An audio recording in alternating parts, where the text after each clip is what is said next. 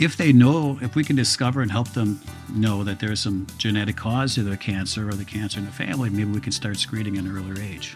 Maybe we can screen more often. Maybe we can even prevent disease. This is the James Cancer Free World podcast. I'm Steve Wartenberg. Thanks for joining us. My guest is Kevin Sweet. Kevin is a geneticist here at the James, and Kevin will fill us in on exactly what a geneticist does and why it's such an important part of creating a cancer free world. And Kevin will also tell us all about the new Family Health Risk Calculator, a great new tool that anyone can log onto and use to determine, based on your family history and your own medical history, your risk for developing cancer and heart disease, information that can and will save lives. Welcome to the podcast, Kevin. Thanks, Steve. I really appreciate being here. Thanks for joining us. You're the second geneticist we've had, and it's a growing and really important field in cancer and a lot of other diseases. Mm-hmm. So, give us a little of your background. How did you decide that this is what you were going to devote your professional life to? Yeah, it's kind of interesting. I uh, I've always had an interest in psychology and biology. And so initially, my undergraduate degree from University of Wisconsin is in microbiology. And uh, after I uh, graduated, I went down to Texas and worked in a lab doing cancer research for a number of years. And the lab next door to us actually had one of the first PCR machines, polymerase chain reaction machines, almost like a copy machine for DNA. Ah. And I remember going to meetings, and I was just amazed by the power of that technology that one can actually amplify up DNA and study it in great detail. Was this the decoding machine or the coding machine for? Similar, yeah, yeah, yeah, kind of, kind of like a like a DNA copy machine. And so essentially, they were studying a hereditary condition that caused uh, uh, neuropathy, and they were trying to find underlying genetic cause for this condition. Leber's hereditary optical neuropathy. And you know, going to different meetings and listening to these other researchers, I was just struck by the power of that technology. And then I was in Texas for about five years. During that time, I was in a medical library kind of studying careers of the 21st century, and I heard the term genetic counseling. I read the term genetic counseling. You'd not heard it before? Never heard it before. And, you know, this is really pretty much before the internet. And uh, did some more research. Well, what is genetic counseling? And discovered that there was about six or seven graduate programs with degrees in genetic counseling. It's a master's of science degree. And Sarah Lawrence in New York was one of the colleges that had a program in genetic counseling. So I applied and got in and got my degree in genetic counseling. Wow! So give me a, a what time frame is this? Because I'm curious about when they really cracked the DNA code and, and learned genetics. Were you right there? No, no, that, that, that was pretty long. Yeah, yeah. This was about early 1990s. Um, and again, uh, that was about the time frame where technology changed that we had the ability to amplify up the DNA so we could study it in greater detail. And this was about the time that the Human Genome Project started. Let's sequence the human yeah. genome and figure out all of the individual uh, base pairs and letters. Yeah, that's what I meant. They hadn't completed that code Correct. yet. Yep, okay, yep, so yep. you're you're a real pioneer because you're even before the whole DNA code was was cracked and written and, and understood I guess you could say, yeah, that, that's true. Because, yeah, there really cannot be, or you can't get that far in genetics without the DNA code. Right. You, you have to have the have to have the, I guess the the base pair sequence, the the the, the, information in front of you in order to better decipher it. So yeah, this was early 1990s, uh, genetic counseling, and you know, I, I, really wanted to not only better understand how the technology is being applied, but how we could use it within a clinical setting. How we could read some of the DNA code, say like in cancer, cancer genetics, and maybe apply that to clinical care. So after school, then I uh, worked at the Greenwood Genetics Center in South Carolina, and then was uh, recruited to Ohio State in 1999. So in 1999, what was sort of the genetics department like here? It was probably in its early stages. Very early stages. So, um, uh, Dr. Albert de la Chapelle. Oh, um, I know of his work. He, He's a pioneer. Yeah, he uh, helped recruit me to Ohio State, and we had well three genetic counselors and um, Albert and another uh, MD uh, geneticist at the time. So it was just five of us in 1999. And um, yeah, we were just starting to make inroads into some of the clinics, especially some of the uh, breast cancer clinics and some of the colon cancer clinics with regard to clinical care and genetics. And if if help me say this properly, but Dr. De La Chapelle, who just passed away a, a year or so ago, he I'm not sure if he discovered is the right word. The he's connected with the Lynch syndrome genetic mutation that leads to colon and other types of cancer. Correct. So him and Henry Lynch, which the syndrome is named after, were, um, I guess you could say, good buddies, and also a fellow scientists who studied a lot of families with hereditary colon and ovarian and uterine cancer. And uh, from a gene discovery perspective, yes, they were the uh, discoverers of the uh, genes that cause hereditary Lynch syndrome. So, because of Dr. De La Chapelle being here and bringing in bright young guys like you, the James was really at the forefront of genetics. You could say that. Um, and it was interesting, even in you know um, the early 2000s, we had many families where there were patterns, family history patterns, which suggested there was some underlying hereditary cause. And I remember Albert was like, well, these are the families we need to collect. These are the families we need to study. These are the families that are going to lead to these gene discoveries that then we, again, can bring back into the clinic. So we we've talked just briefly about Lynch syndrome, which which if you have that inherited genetic mutation, which leads to an increased risk of colon cancer and other types of cancer. What's another or two of the big genetic inherited genetic mutations you found? So, um, right, a lot of the gene discovery for Lynch syndrome um, was through Ohio State and other institutions. Uh, a lot of ongoing work in other hereditary cancer syndromes. So, hereditary breast ovarian cancer, due to the BRCA1 and BRCA2 uh, genes, uh, was a discovery, you know, in early, um, late mid 1990s, early 2000s. Um, there are probably a good hundred different hereditary cancer syndromes. Many of them are rarer than Lynch and hereditary breast ovarian cancer, but uh, syndromes, again, which one can, by looking at family history patterns, um, looking at certain types of cancer in a family, who has cancer, ages of onset. One can clinically define hereditary cancer as a syndrome within these families. With regard to gene mutations, again, over the last um, really decade, and especially in the last few years, we've not only discovered more of these underlying genetic causes, but we have clinical testing that then can uh, determine who in the family has a mutation and who doesn't. Okay, so you can just by a family by taking someone's family history you can ter- determine if they're likely to have it then you dial down with actual genetic testing and you uh, test them. If they have it then you start testing family members. Correct. So that's kind of where things have you know flash forward 20 years. Initially it was looking at family history patterns or if an individual say had certain characteristics to their diagnosis. So if an individual is diagnosed with cancer at a young age you know breast cancer at age 45 or under, well, that, that should send up red flags. But even you know back in the early 1990s and 2000s and you know 2010 and such, yeah, we'd use family history primarily. Is it is there a family history pattern here that might be suggestive for heredity? And if so, do we know the underlying genetic cause? Is genetic testing available? So for the BRCA genes, we've had testing available for 30 years now. Lynch syndrome, probably good 20, 25 years. Some of these other hereditary cancer syndromes, the genes have been discovered more recently. But nowadays, here in 2023, we can pretty much test for the vast majority of known hereditary cancer. So the science of testing caught up to the science of observation. Yeah, that's that's really a good way of looking at it. But family history still remains kind of the yeah. gold standard for triaging, uh, helping assess risk, who might be appropriate for genetic counseling and testing. Oh, that leads us into the um, the family health risk calculator. But first, I think it's important for people to know why it's important to know your family history and to know if you might have a, hered, um, a hereditary genetic mutation. Why is that important and how can that save lives?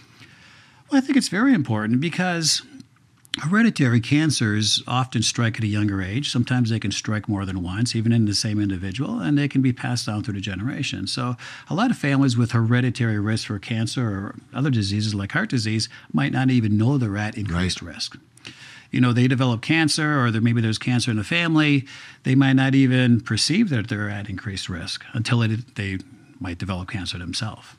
If they know, if we can discover and help them know that there's some genetic cause to the cancer or the cancer in the family, maybe we can start screening at an earlier age. Maybe we can screen more often. Maybe we can even prevent disease. And if we can identify a genetic marker, maybe we can test the family to determine, well, yes, that individual's at increased risk. Maybe they should start their screening earlier. Maybe that individual's off the hook. They have inherited the family's marker. Right. So it can be a very powerful tool. Yeah, it's good to know that you don't, just as important to know you don't have it as you do have it. We're going to take a quick break now, and when we come back, Kevin will fill us all in on where the idea came from and the technology for the ha- for the family health risk calculator. You didn't choose cancer, but you can choose where to treat it. And when you choose the James at Ohio State, You're picking a team of experts who understand there is no routine cancer. You're opting for care from a highly specialized team dedicated to treating one type of cancer, yours. A team that studies the unique makeup of your disease to develop a personalized treatment plan. You're choosing our region's only comprehensive cancer center designated by the National Cancer Institute. where more than 1,700 scientists are working on new treatments and new hope for every form of cancer.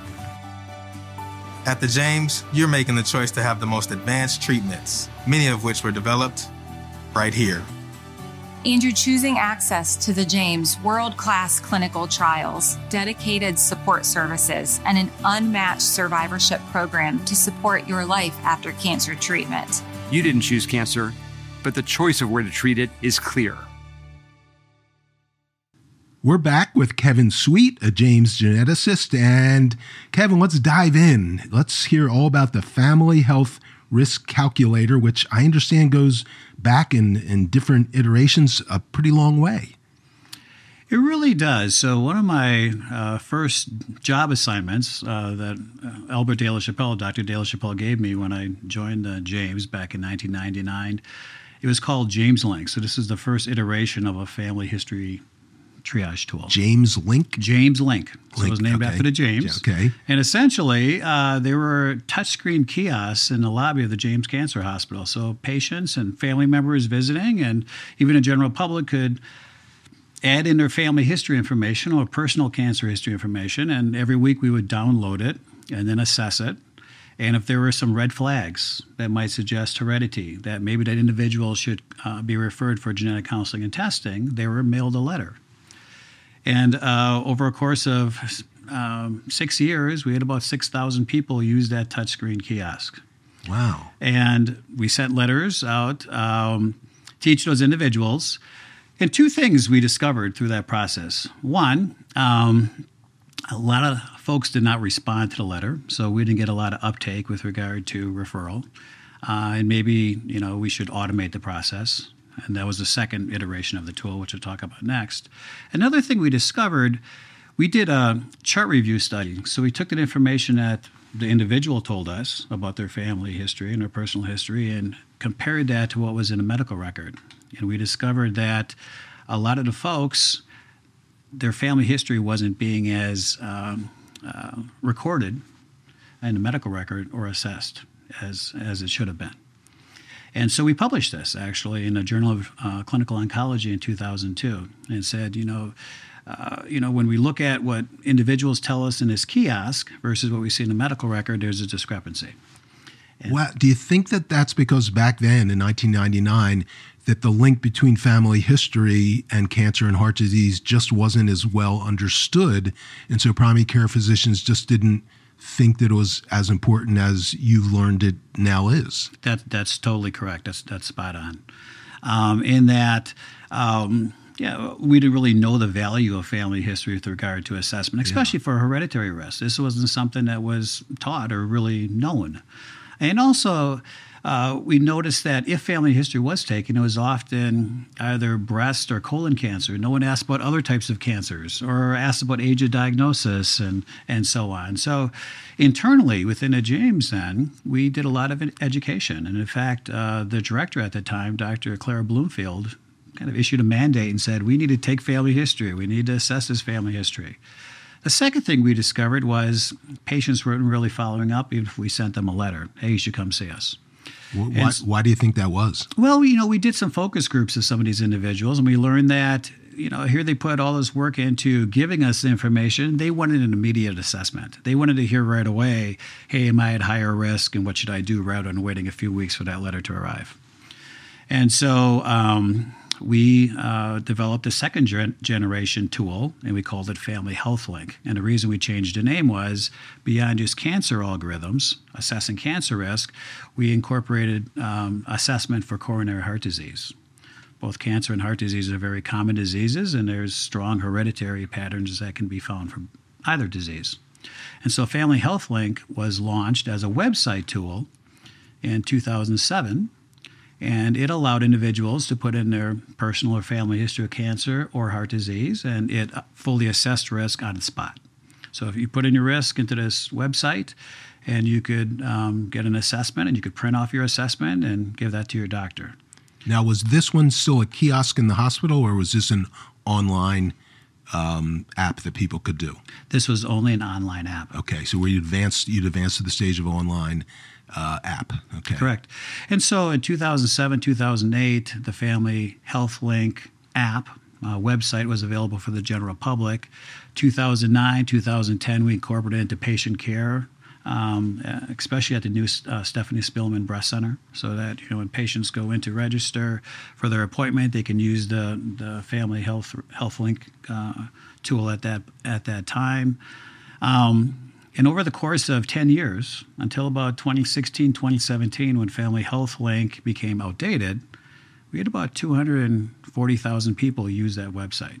So it was well used. So, is there any way to quantify like how many people you discovered had enough of a family history that you recommended genetic testing, which in turn would, would show that they had some sort of inherited genetic mutation?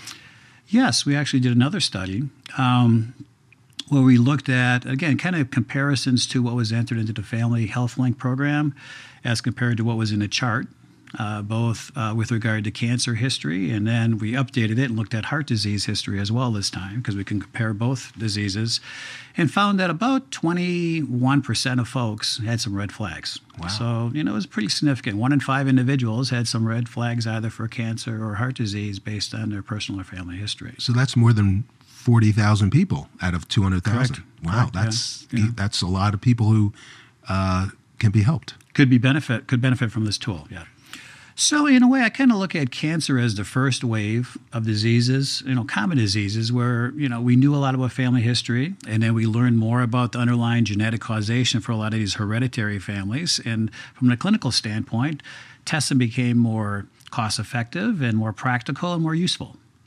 Heart disease is probably that second disease, common disease, that, that next wave, where over the years our Family Health Link program was trying to assess the family history aspects. Now, flash forward to 2023, we have a lot of the clinical testing that's available for hereditary heart disease that wasn't there even five Uh, so years the ago. science is catching the up. science has, has caught up. Yeah. Okay, and now we're caught up to the new um, family health risk calculator. So tell us about the third version. Sure. So, you know, 2017, 2018, we noticed that the Family Health Link website was starting to get outdated. The algorithms we were using were outdated. So we said, well, let's get together and see if we can build a, a new tool, a third generation.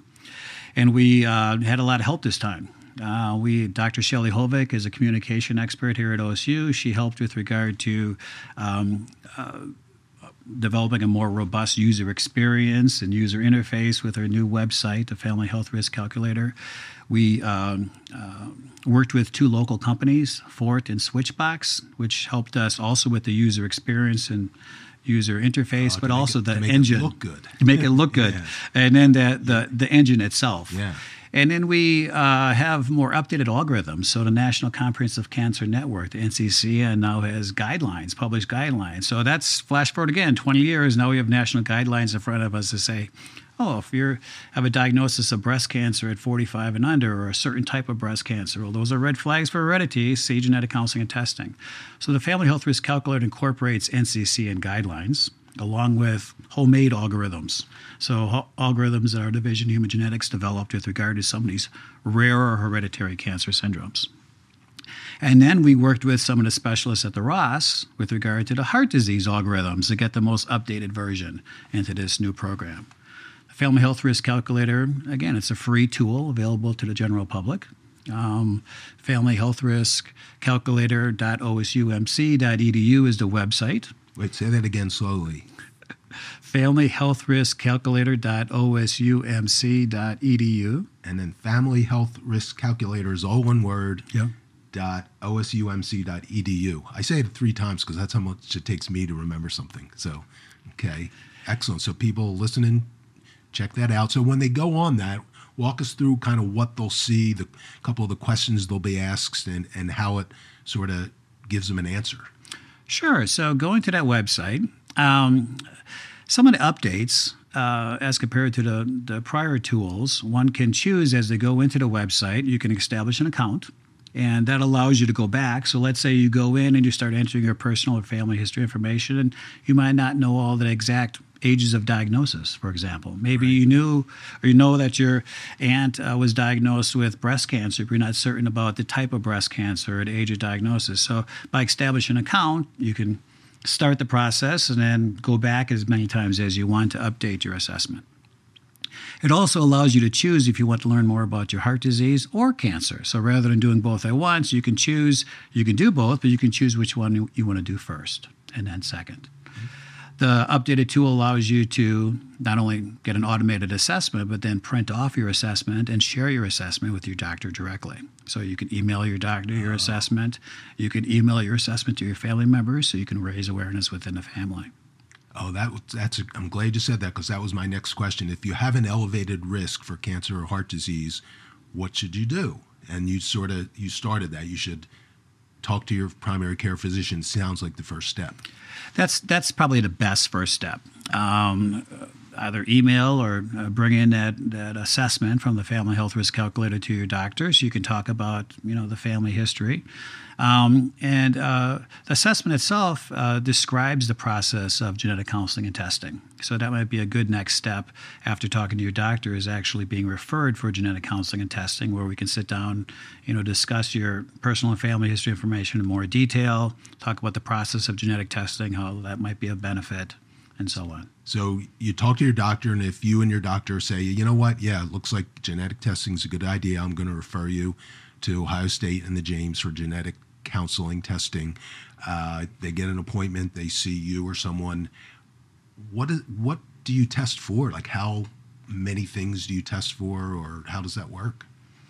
So the process of genetic testing has become um, a, a little bit easier and more user friendly.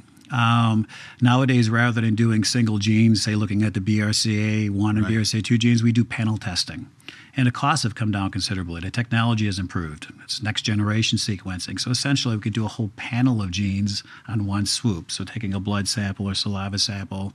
Panel uh, meaning 10, 20, how, how many? You know, so uh, some, you know, that's a great question because. Uh, Often it depends on what we might see in the personal or family history. So if there's you know a history suggested for hereditary breast cancer, we might do a focus panel, which might be 20, 25 genes. Uh, it's not just the BRCA1 and BRCA2. There's about a dozen different breast ovarian cancer genes now.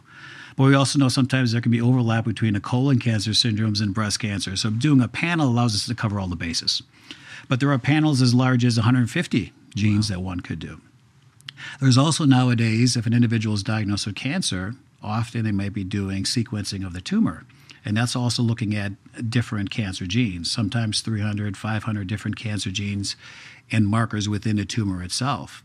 And so the technologies come to the point that sometimes we can mix and match. What do we see in a tumor with regard to genetic markers as to what we see in a bloodline with regard to genetic markers? And is there some consistency there? Wow, and this is so important because some if someone does that it comes back positive, yes, you have BRCA or you have Lynch, you can then take steps to make sure that person gets the screening they need to live a long life. Correct. So if they're uh, at risk, unaffected, right, maybe starting their screening at an earlier age and more often. Let's say if you have a BRCA uh, uh, change, a mutation, maybe starting your breast cancer screening at age 25 rather than 40 would be important. Maybe there's some increased risk for other cancers like ovarian cancer.